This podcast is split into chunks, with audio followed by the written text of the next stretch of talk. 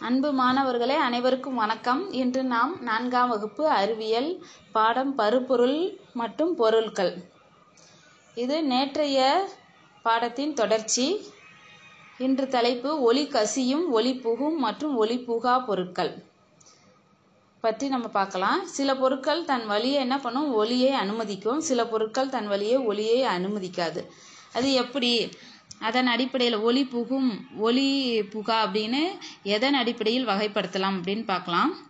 ஒளி புகும் பொருள் அப்படின்னா தன் வழியே ஒளியை முழுமையாக ஊடுருவ அனுமதிக்கும் பொருட்கள் எல்லாமே ஒளி புகும் பொருட்கள் அப்படின்னு நினைப்போம். சரியா? இவற்றின் வழியே மறுபக்கம் உள்ள பொருள்களையும் தெளிவாக இந்த ஒளி புகும் பொருள் அப்படின்னா இவற்றின் வழியே அ- அதன் மறுபக்கத்தில் உள்ள பொருளை நம்மளால் காண முடியும். எடுத்துக்காட்டு என்னன்னு பார்த்தீங்கன்னா காற்று கண்ணாடி தூய நீர். இதெல்லாம் இந்த பக்கத்துலேருந்து அடுத்த பக்கம் இருக்க அதோடைய மறுபக்கத்தில் இருக்க பொருளையும் நம்மளால் என்ன பண்ண முடியும்? பார்க்க முடியும். அதனால் இது ஒளி ஊ- ஒளி முழுமையாக ஊடுருவ அனுமதிக்கும் பொருட்கள். அடுத்து ஒளி கசியும் பொருட்கள் என்னென்னன்னு பார்த்தீங்கன்னா தன் வழியே சிறிதளவு ஒளியை மட்டும் கட கடந்து செல்ல அனுமதிக்கும் பொருட்கள். ஒளி கசியும் அப்படின்னா தன் வழியே சிறிதளவு ஒளியை மட்டும் என்ன பண்ணும்? கடந்து செல்ல அனுமதிக்கும் பொருட்கள் ஒளி கசியும் பொருட்கள் எனப்படும். முதல்ல பார்த்தோம் முழுமையா ஒளி ஊடுருவ அனுமதிக்கும் பொருள் ஒளி புகும் பொருள். இப்போ சிறிய சிறிதளவு மட்டும் ஒளி அனுமதிக்கும் பொருட்கள்லாம் என்னன்னா ஒளி கசியும் பொருட்கள் அப்படின்னு பெயர். நாம் அதன் மறுபக்கம் உள்ள பொருட்களை தெளிவாக என்ன பண்ண முடியாது? தெரியும் ஆனால் என்ன பண்ண முடியாது? தெளிவாக பார்க்க முடியாது. அவற்றின் வெ- தெளிவற்ற பிம்பத்தை நாம் காணலாம். எடுத்துக்காட்டு என்ன என்னன்னு பார்த்தீங்கன்னா எண்ணெயில் நனைக்கப்பட்ட காகிதம் பனி தாவர எண்ணெய். இதில் எல்லாம் வந்து என்ன பண்ண முடியாது?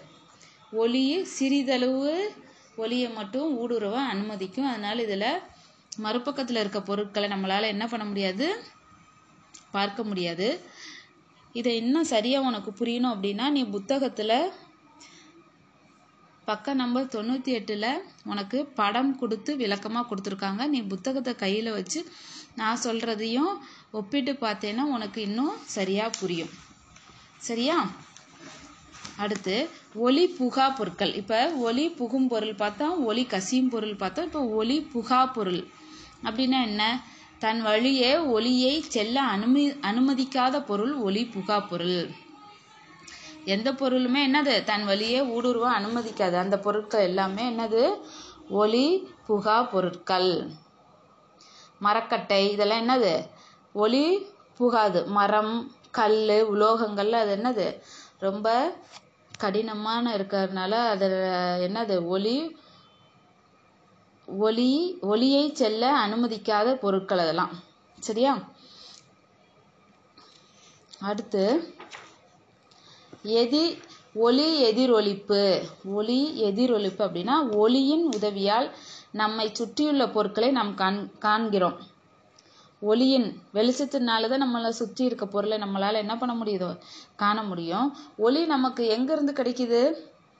நம்மளுக்கு ஒளி எங்கே இருந்து? சூரியனிடமிருந்து அல்லது வீட்டுக்குள்ளேலாம் என்னது? மின் விளக்குல இருந்து நமக்கு ஒளி கிடைக்கிறது. எதன் மூலம் நமக்கு கிடைக்கிறதோ அதுதான் நம்ம ஒளி மூலங்கள் சொல்கிறோம் ஒளி நம்மளுக்கு எங்கேருந்து கிடைக்குதோ அதை தான் நம்ம அதன் பெயர் தான் ஒளி மூலம். ஒளி மூலங்கள் அப்படின்னு சொல்கிறோம் அடுத்து ஒளி ஊடுருவக்கூடிய பொருளின் மீது ஒளி விழும்போது அது ஊடுருவி செல்கிறது. இப்போ ஒளி புகும் அப்படின்னு பொருளாக இருந்துச்சுன்னா அது ஒளி ஊடுருவி செல்ல அனுமதிக்கும். ஒளி புகா பொருள்னா என்ன பண்ணுன்னு பார்க்கலாம்.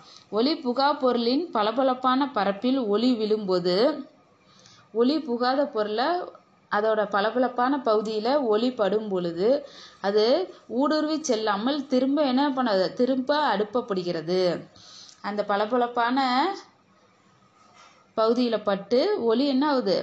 மறுபடியும் என்னது? திரும்பி அனுப்பப்படுகிறது இதை தான் ஒளி எதிரொலிப்பு அப்படிங்கிறோம். ஒளியானது பளபளப்பான பரப்பின் மீது பட்டு திருப்பி அனுப்பப்படுவதையே ஒளி எதிரொலிப்பு. ஒளி ஊடுருவலைன்னா அதன் மேலே பட்டு திருப்பி என்னது ரிஃப்ளெக்ஷன் சொல்கிறோம்ல திருப்பி அடிக்கும். அப்போ அதுதான் என்னது? ஒ- தமிழ்ல ஒளி எதிரொலிப்பு. புரியுதா உங்களுக்கு? நீங்கள் கண்ணாடி முன் நிற்கும்போது உங்கள் முகத்தை பார்க்க முடியும். நம்ம தானே நம்ம தினமும் என்ன பண்ணுறோம் நம்ம முகத்தை எதில் தான் பார்க்குறோம்? கண்ணாடியில் பார்க்குறோம். நீங்கள் கண்ணாடியில் பார்க்கும்போது உங்கள் முகத்தின் பிரதிபலிப்பாக கண்ணாடியின் முன் உள்ள அனைத்து பொருட்களின் பிரதிபலிப்பையும் நாம் கண்ணாடியில் காணலாம். இப்போ நிற்கும்போது நம்ம பின்னாடி இருக்க பொருளே என்ன பண்ணலாம்? அந்த கண்ணாடியில் பார்க்கலாம். அந்த பிரதிபலிப்பு அங்கே தெரியுதுல்ல? இந்த பிர பிரதிபலிப்புகள் ஒளியால் ஏற்படுகின்றன. இந்த பிரதிபலிப்புகளை நாம் பிம்பங்கள் என்கிறோம். இந்த பிரதிபலிப்பு நம்ம கண்ணாடியில் தெரியுற அந்த பிரதிபலிப்பை அதுக்கு பெயர் என்னென்னா பிம்பங்கள். அதுக்கு பெயர் என்ன? பிம்பங்கள். இப்போ உங்களுக்கு சரியாக புரிஞ்சிருக்குன்னு நினைக்கிறேன். நீங்கள் ஒரு சோதனையை செஞ்சு பாருங்கள் ஒளி எதிரொலிப்பு. க ஒரு கண்ணாடியை கையில் வச்சுக்குங்க. இன்னொரு மாணவனை டார்ச்சில் அடிக்க சொல்லுங்கள் நீ அடி டார்ச்சின் லைட்டு ஒளி அந்த கண்ணாடியில் பட்டு ஒளி என்ன ஆகுது பிரதிபலிக்கும். இதுதான் ஒளி எதிரொலிப்பு. இப்போ நம்ம பார்த்த இன்றைய தலைப்பு உங்கள் அனைவருக்கும் புரிஞ்சிருக்கும்னு நினைக்கிறேன். மீண்டும் ஒரு நல்ல தலைப்புடன் நாளை சந்திக்கிறேன். நன்றி.